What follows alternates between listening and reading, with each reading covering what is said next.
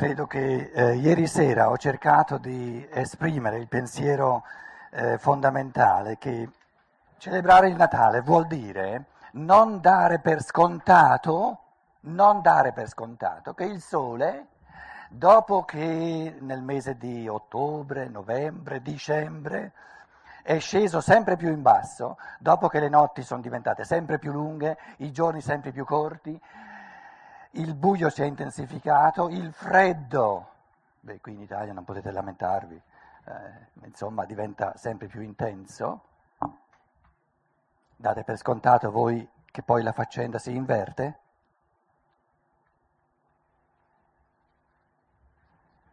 Si spera. Ma visto che ci siamo abituati, che il sole finora non ha fatto mai cilecca,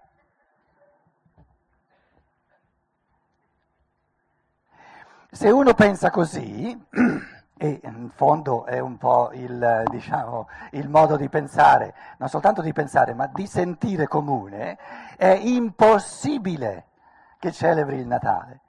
Perché celebrare il Natale significa che non è scontato che il sole ritorna a salire, che la luce ricomincia a vincere sulle tenebre e non è scontato che il calore eh, ritorna sempre di più a riscaldare la terra e, e a, a, tirarci fuori dal gelo. Perché dovrebbe essere per, eh, dato per scontato.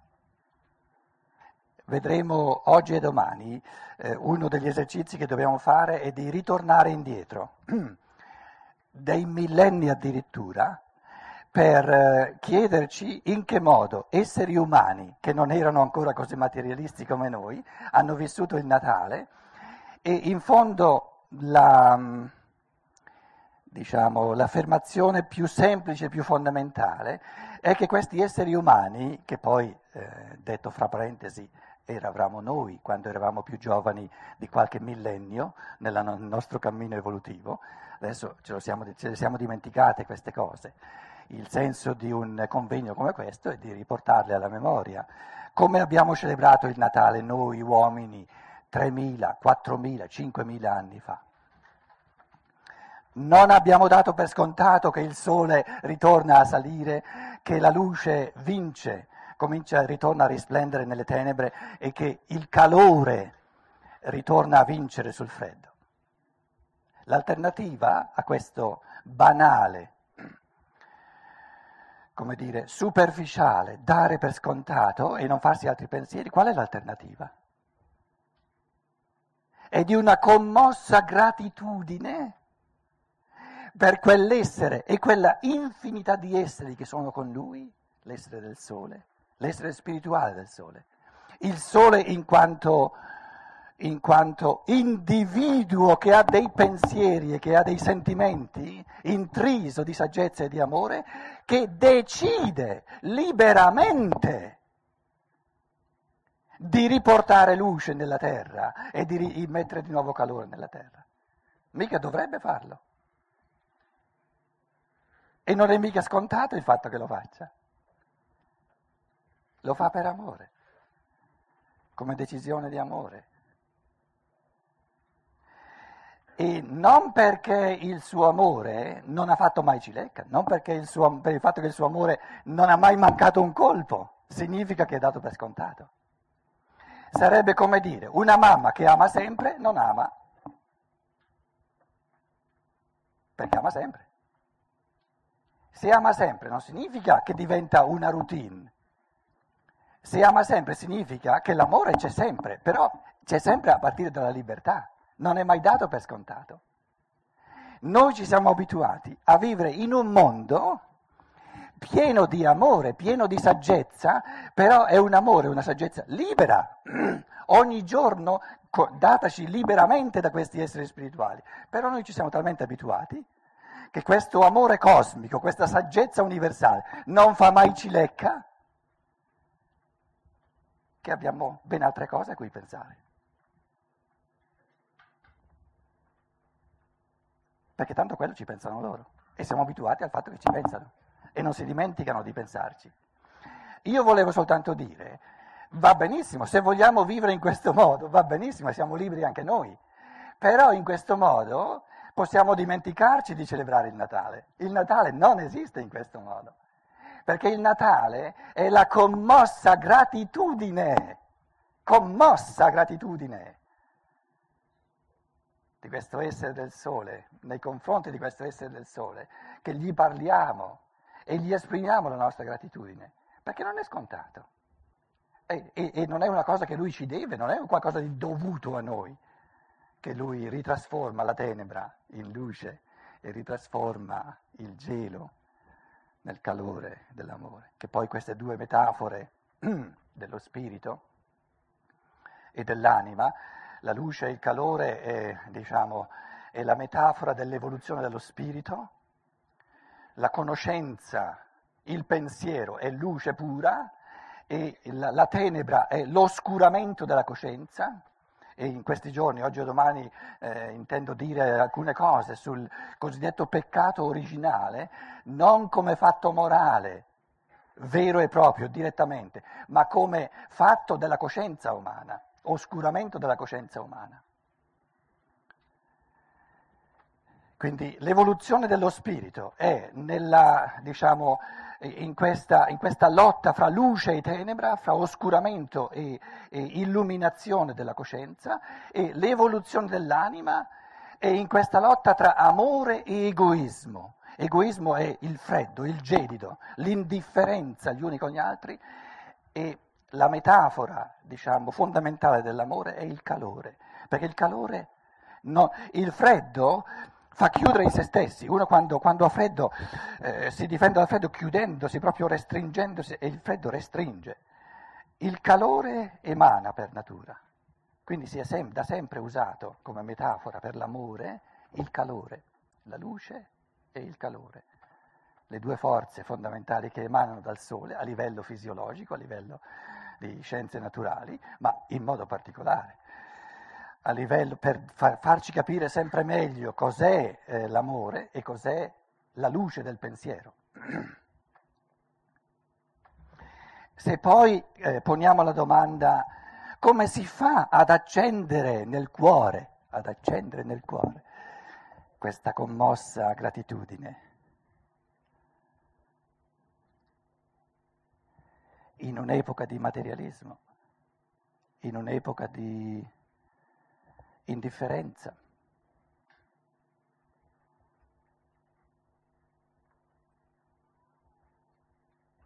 La risposta è questa rigenerazione, questa rinascita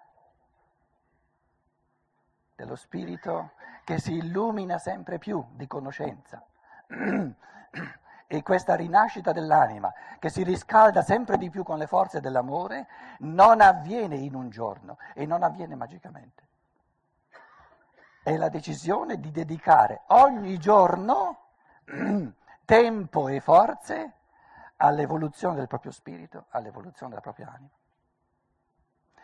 E se noi riflettiamo su questo assunto semplicissimo, fondamentale, ma proprio dato per, per scont- evidente che io sto dicendo, eh, capirete perché eh, io, da, da, ormai da 30 anni, non è, non è una, una, una, levata di, di, di, di cervello eh, che indico questa scienza dello spirito, che poi questa scienza dello spirito, che è un cammino quotidiano, per evolversi nella mente, nello spirito, nella luce dello spirito e per evolversi nel calore dell'amore, nell'anima, che sia una pietra che è stata scartata, che sia stata una pietra scartata a introdurre questa moderna, consona ai nostri tempi, scienza dello spirito, questo Rudolf Steiner, di cui tanti non conoscono neanche il nome, già il fatto che colui che nel nome dell'essere del sole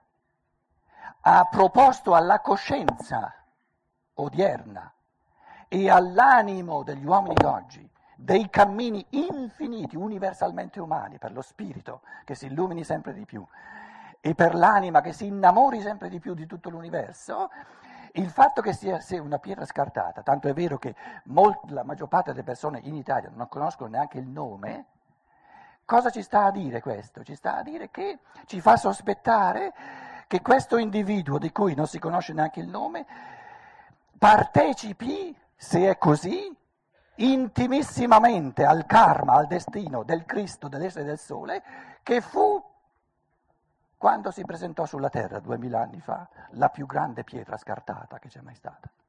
E fino, oggi, fino ad oggi, più incompresa che non compresa. Perché il cristianesimo della fede, bellissimo il cristianesimo della fede, però il cristianesimo della fede è un cristianesimo dell'anima il, il, il, l'essenza dei duemila anni passati di cristianesimo non è quello che gli esseri umani hanno capito del mistero del Cristo.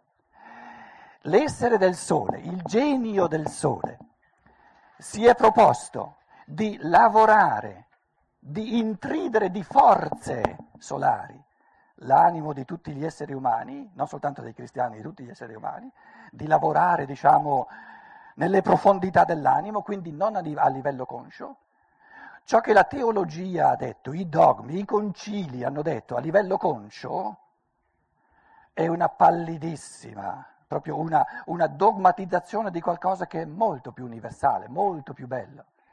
Quindi l'essenza del cristianesimo passato non è quello che gli uomini hanno capito dell'operare del Cristo, l'essenza è Lui e ciò che Lui ha compiuto. L'essenza del cristianesimo io l'ho vista l'ho vissuta con mia mamma. Queste forze del cuore, però questi, questi uomini non ci sono più adesso come mia mamma, eh, dove ho visto all'opera proprio ciò che il Cristo compie, come, come il Cristo intride di forze di amore e anche attraverso la fede poi il desiderio sempre più forte di capire sempre di più le cose. Il cristianesimo della fede significa il Cristo ha lavorato per duemila anni nel cuore, nelle profondità di tutti gli uomini, per rendere tutti gli uomini capaci di libera conoscenza dello Spirito. E questa è la seconda venuta del Cristo.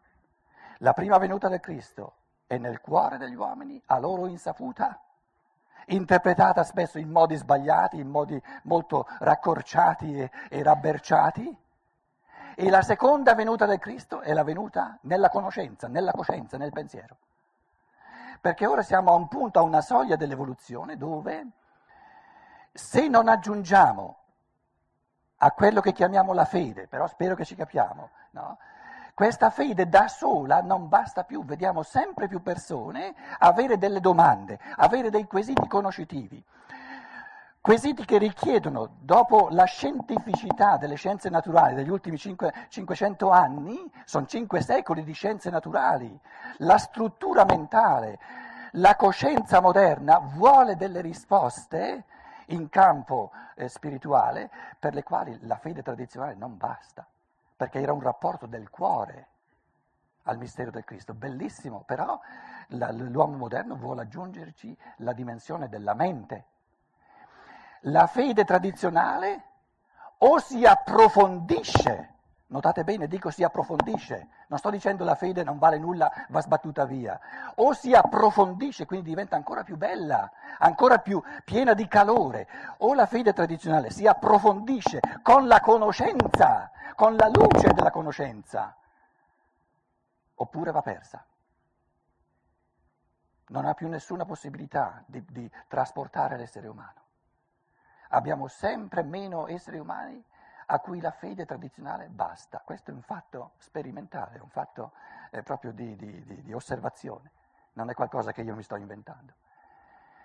Soltanto in Germania tutte e due le grandi chiese, quella cattolica e quella protestante, eh, perdono ogni anno eh, parecchie migliaia di soci, di membri. Vanno via. E perché vanno via? Perché la cosiddetta fede tradizionale, bella quanto è, però non basta più. Le persone hanno sempre più domande. E una delle cose eh, più interessanti è proprio quella che, eh, diciamo, il tema che ci siamo proposti di approfondire un pochino questa mattina, la,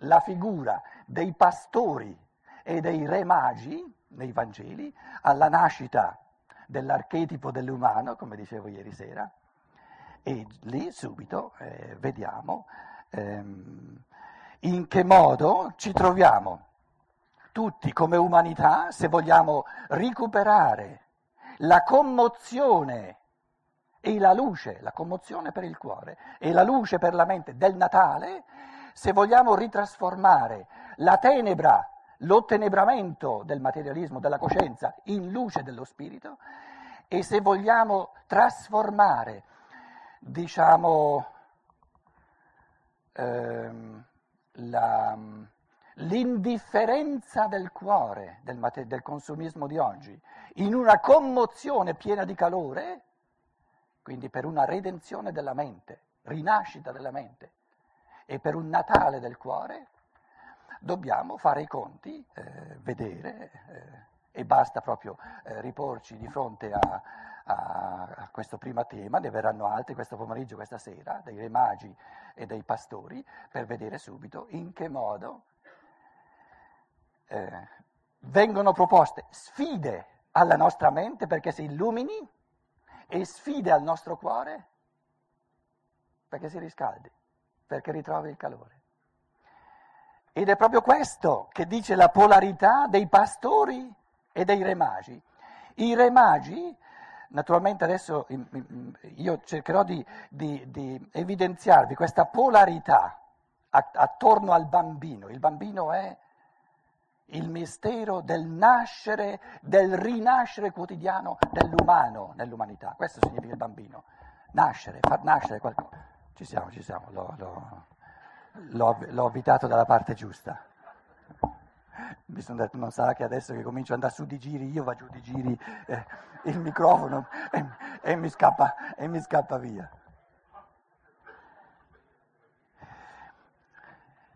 I pastori rappresentano, ehm, stavo dicendo, naturalmente descrivendo una polarità è chiaro che uno lascia fuori, lascia via tanti particolari e va un po' all'essenziale, quindi vedrete in un certo senso una, una, una, una polarità. Eh, qui i pastori e qui i re magi. Eh, come dire, una polarità che, eh, che poi è piena di sfumature anche nel mezzo, perché celebrare il Natale significa proprio ritrovare l'equilibrio tra, questa, eh, tra queste due, due dimensioni dell'uomo. I re magi rappresentano tutto il cammino di conoscenza dello spirito, erano dei sapienti, quindi questi tre re magi che vengono dall'Oriente per portare i loro doni, oro, incenso e mirra, e vedremo cosa significa, cosa c'è in questi doni, a questo bambino, a questo ar- archetipo dell'umano che nasce, racchiudono in sé, in questa triplicità di, di, di saggezza antica, tutti i cammini dello spirito umano che sfociano nella nascita, dell'archetipo dell'umano nell'umanità e nella rinascita quotidiana, ogni anno, ogni giorno, ogni ora, sempre. I pastori racchiudono l'evoluzione del cuore, l'evoluzione dell'anima umana, l'evoluzione dell'interiorità umana. Questi sono i due mondi eh, che ci vengono presentati, ma proprio in un modo così così semplice con le immagini, i pastori, il cammino dell'anima umana e i re magi il cammino dello spirito umano, del pensiero, della conoscenza. Quindi una bellissima polarità. Allora, le cose che si potrebbero dire sono infinite, io cercherò soltanto di balbettare alcune, di, di evidenziare alcune cose, poi eh, naturalmente, eh, eh visto che adesso i microfoni funzionano un po' meglio, dopo c'è una pausa, così comprate tutti i libri che sono rimasti e dopo, dopo quasi. E dopo la pausa eh, vi fate sentire voi, quindi potete eh, esplicitare, potete, eh, come dire, alcune cose che magari io ho detto un po' unilateralmente, potete integrare, eccetera. Io devo procedere per sommi capi, andare un po' all'essenziale. Poniamoci subito il quesito, però non prendete la cosa in chiave polemica, questo è importante il, diciamo, la, die Auseinandersetzung. Ähm,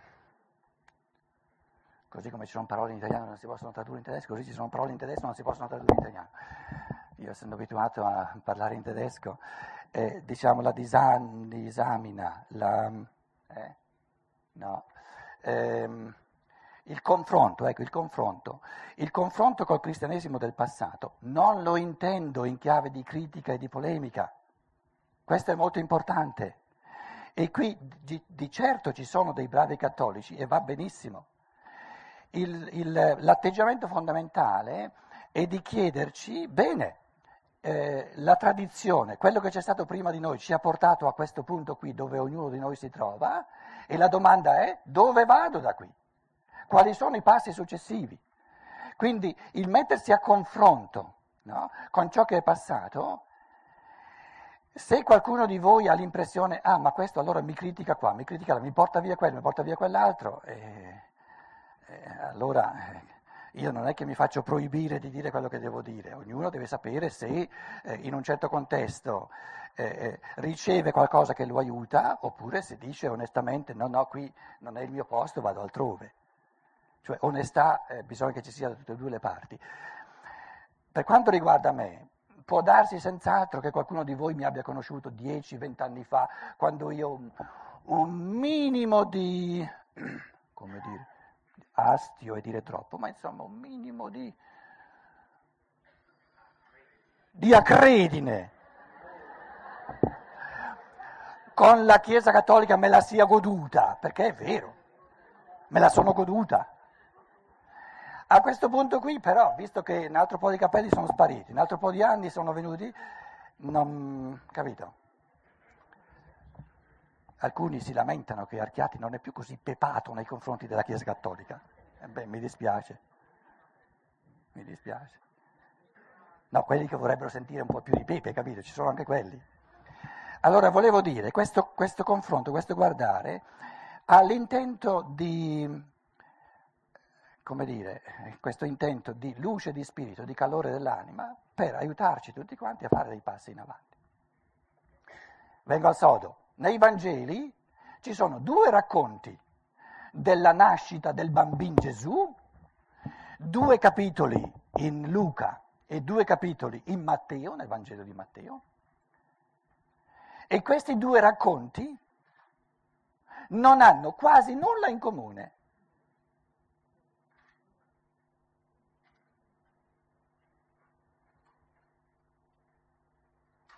Tant'è vero che uno si dice, se uno li studia veramente, si dice, ma, ma qui non, non, può mica essere lo stesso, lo stesso bambino Gesù.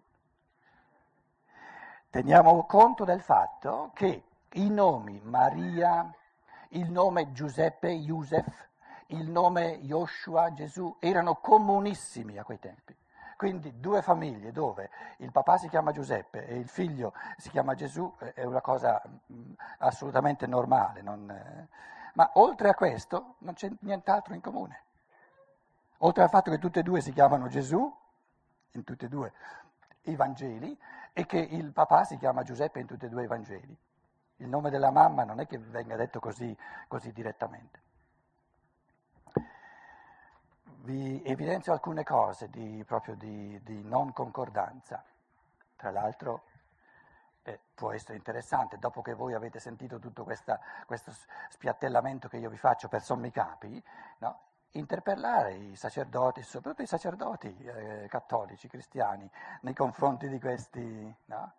e vedrete, farete delle scoperte interessantissime dalle risposte che ricevete o che non ricevete. In Luca, vi dico adesso le cose, le cose principali che ci inducono a dire non possono parlare dello stesso, dello stesso bambino. In Luca il bambino si chiama Brefos e Brefos in greco significa neonato, brefotrofio in italiano. Ah, io sto sempre pensando di avere in mano eh, l'altro, invece ho in mano il filo. Brefos. Invece in, Matteo, nel Vangelo di Matteo, non è un brefos, pais pais. O pais, quello, non era né brefos né pais, era soltanto un po' di rumore della lavagna. Um, queste, queste parole che sono importantissime. Brefos, neonato, e pais significa bambino. Neonato vuol dire, e qui abbiamo anche persone che hanno eh, scienze naturali, studi di scienze naturali alle spalle, il termine tecnico di brefos significa è un essere ancora del tutto intriso di forze lunari perché non ha ancora neanche ricevuto la prima goccia di latte materno. È lì ancora nella stalla col bue con l'asinello siamo a mezzanotte, i pastori che ci sono in Luca, Brefos e Luca, i pastori vengono, ricevono, ricevono di, di questa, questa, visione, no? questa, questa eh, rivelazione dagli angeli a mezzanotte e vengono subito nella notte. Quindi abbiamo a che fare con un bambino appena nato, che non è ancora divenuto un essere terreno perché non ha ancora bevuto il latte materno. Pais, in, in, in Matteo, pais significa bambino, prende invece, e questo ci sta a dire che nei Vangeli ci sono delle indicazioni di scienze naturali assolutamente precise, il, te, pais, preso in, termini, in, in, senso tecnico, per questi testi sono testi de, de, esoterici e quindi hanno a, anche da un punto di vista di scienze naturali una, diciamo, una una precisione assolutamente scientifica, sarebbe il bambino quando termina di, be- di bere il, il latte materno al momento dello svezzamento, quando comincia a, a, diciamo, a, cibarsi di qualcosa che non fa più parte diretta del corpo della madre.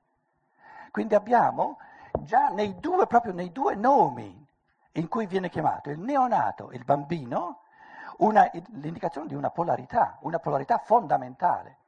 Noi oggi eh, non sappiamo più quali forze lunari, spirituali, le ho accennate ieri sera, siano all'opera nel bambino finché è nel grembo materno e finché esce fuori, prima che riceva la prima goccia di latte materno, nel momento in cui riceve la prima goccia di latte materno, entrano nel bambino tutt'altre forze, forze di tutt'altra natura. E questa come affermazione, diciamo, di scienze naturali e intendiamoci bene, perché i Vangeli nel, cristianesimo della fede, perciò era propedeutico, diciamo, è un primo inizio di cristianesimo e deve, deve, ora continuare, deve essere portato avanti. No? I Vangeli sono stati interpretati in chiave mh, religiosa, in chiave teologica, eccetera, ma non si è mai pensato, il, Rudolf Stein nella sua scienza dello spirito è il primo che evidenzia tutti i risvolti scientifico-naturali di questi testi sacri, che sono non meno importanti.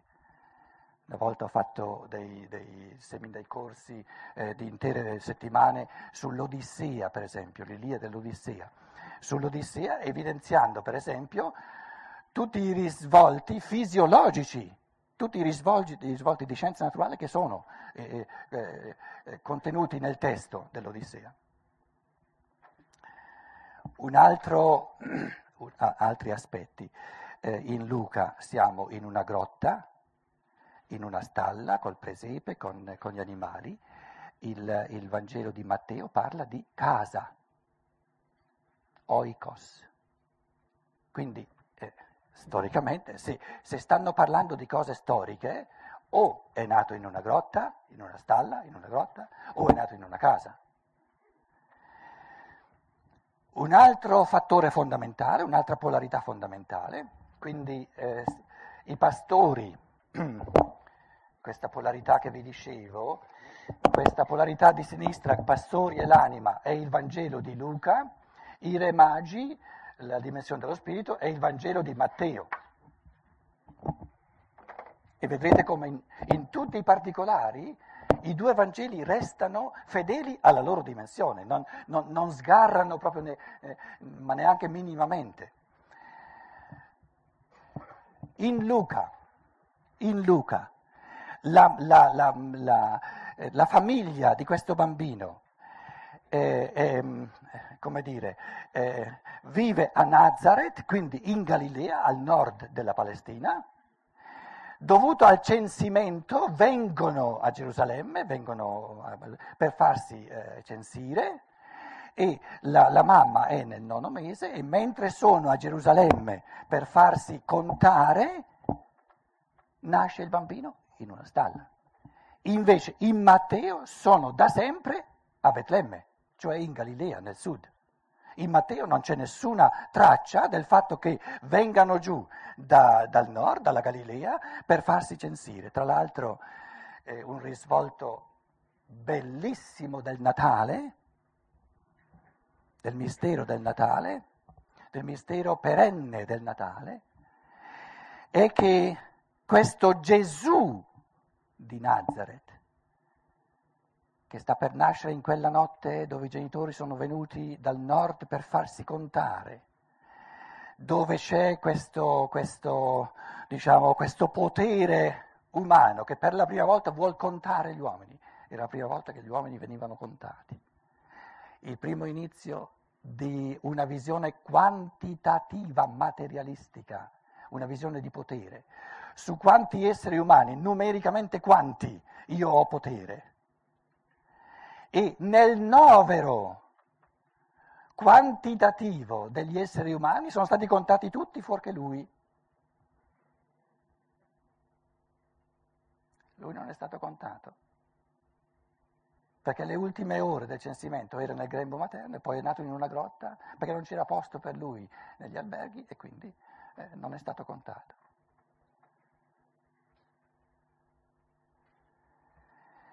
da un punto di vista di una visione materiale, materialistica, quantitativa, chi è costui? Une quantité négligeable. È stata negletta, è stata disattesa, non è stata contata. Lui non conta, non è stato contato, non conta. Questo per evidenziare la polarità assoluta tra ciò che avviene nella dimensione sensibile, nella dimensione materiale, visibile, e ciò che avviene nel mondo spirituale. Perché lui da solo, come portatore del Cristo, spiritualmente, qualitativamente vale più di tutti noi, quantitativamente messi insieme. Il Natale, proprio anche i racconti dei Vangeli sono pieni di questi misteri, li posso soltanto accennare alcuni. Eh, quindi in Luca sono, sono, sono ehm, stazionati diciamo, al nord, vengono per il censimento a sud, poi ritornano, dopo, la, dopo la, la purificazione della mamma, ritornano a Nazareth, invece in Matteo sono abitano nel sud, abitano a Betlemme e dopo la nascita, ecco un'altra, un'altra eh, polarità che non si può eh, storicamente non si può far combaciare, perché storicamente dobbiamo essere onesti, o è vero quello che dice, se si tratta dello stesso bambino Gesù, se si tratta di una famiglia sola, come si è sempre pensato, da 1500-1800 anni a questa parte. I primissimi secoli del cristianesimo c'erano ancora queste conoscenze no, che Luca e Matteo parlano di due Gesù bambini diversi. Poi si è perso questa e si è fatto dei due racconti, si è fatto in modo di, da, da, da, eh, di far come se fosse un racconto solo, ma senza rendersi conto che in effetti non sono compossibili fra di loro perché o ritornano a Betlemme, a, a Gerusalemme, a Nazareth, come dice il Vangelo di Luca, dopo la purificazione della madre, come vuole la legge di, di Mosè nel Levitico, oppure fuggono in Egitto. Ma tutte e due eh, eh, con lo stesso bambino non si possono fare. In Matteo fuggono in Egitto. Tra l'altro l'annunciazione, i messaggi in Matteo vengono dati a Giuseppe nel sogno, invece in Luca direttamente a Maria nello stato di veglia, l'angelo le appare nello stato di veglia. Quindi questi due testi, i primi due capitoli nel Vangelo di Luca e nel Vangelo di Matteo, sono pieni di polarità che non possono storicamente andare insieme, si escludono a vicenda. Tra l'altro, neanche il nonno è lo stesso in tutti e due i Vangeli. Giuseppe, il papà, si chiama Giuseppe in tutti e due i casi, ma se voi guard- leggete il Vangelo, perché c'è la, la, la genealogia, no? Il nonno c'è già due nomi diversi, un nome in Luca e un altro nome in Matteo. Come può essere la stessa persona, se, se si trattasse di un bambino solo, dello stesso bambino.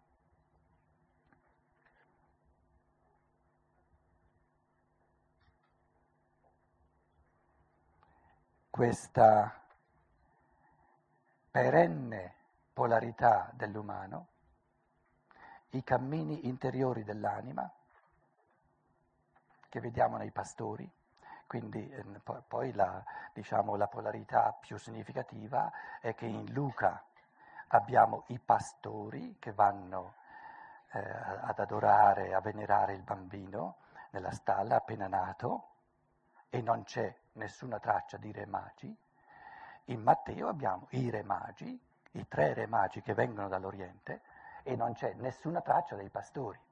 Quindi diciamo questa è la polarità eh, più, più, più, significativa, più importante e ehm, soltanto en passant io vi aggiungo che la chiave di lettura eh, ce la dà, se volete, una vera scienza dello spirito, del tipo che ha inaugurato Rudolf Steiner, che riprende un filone esoterico che c'era all'inizio, che però poi questo filone esoterico, che sapeva che si tratta di due Gesù bambini diversi, era destinato a, a perdersi nell'umanità, diciamo nei, sottoterra, no? perché la cultura ufficiale, e il Cristo l'aveva detto a Pietro, Pietro, io, tu ti chiamo Pietro perché il tuo compito è di accompagnare l'umanità nella fase più petrina, nella fase più materialistica, dove l'umanità è chiamata, perché così dovrà essere, a scendere fino in fondo nell'elemento della materia.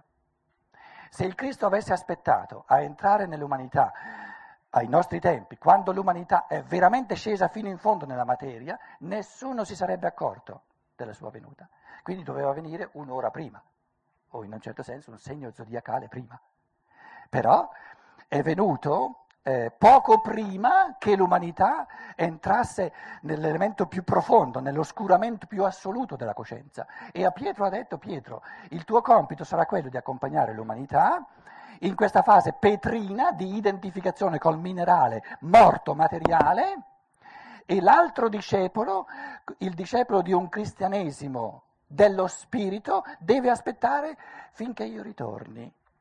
E noi ci troviamo ora proprio in questa grande soglia, in questo grande passaggio, ed è questo proprio anche che, diciamo, la, eh, il confronto col cristianesimo tradizionale, tra un cristianesimo petrino che doveva accompagnare l'umanità nella fase del materialismo, ed ora l'aspirazione di tanti uomini che vedono che non possono continuare a vivere così, a riprendere il tutto in chiave conoscitiva, però a partire dalle forze dell'individuo, non più per fede, non più per dogmi, non più per ingiunzione dall'esterno, ma per, per convincimento proprio, e il convincimento proprio avviene soltanto in base a un cammino conoscitivo individuale eh, fatto eh, diciamo, per, amore, eh, per, amore, e per libertà eh, dell'individuo stesso.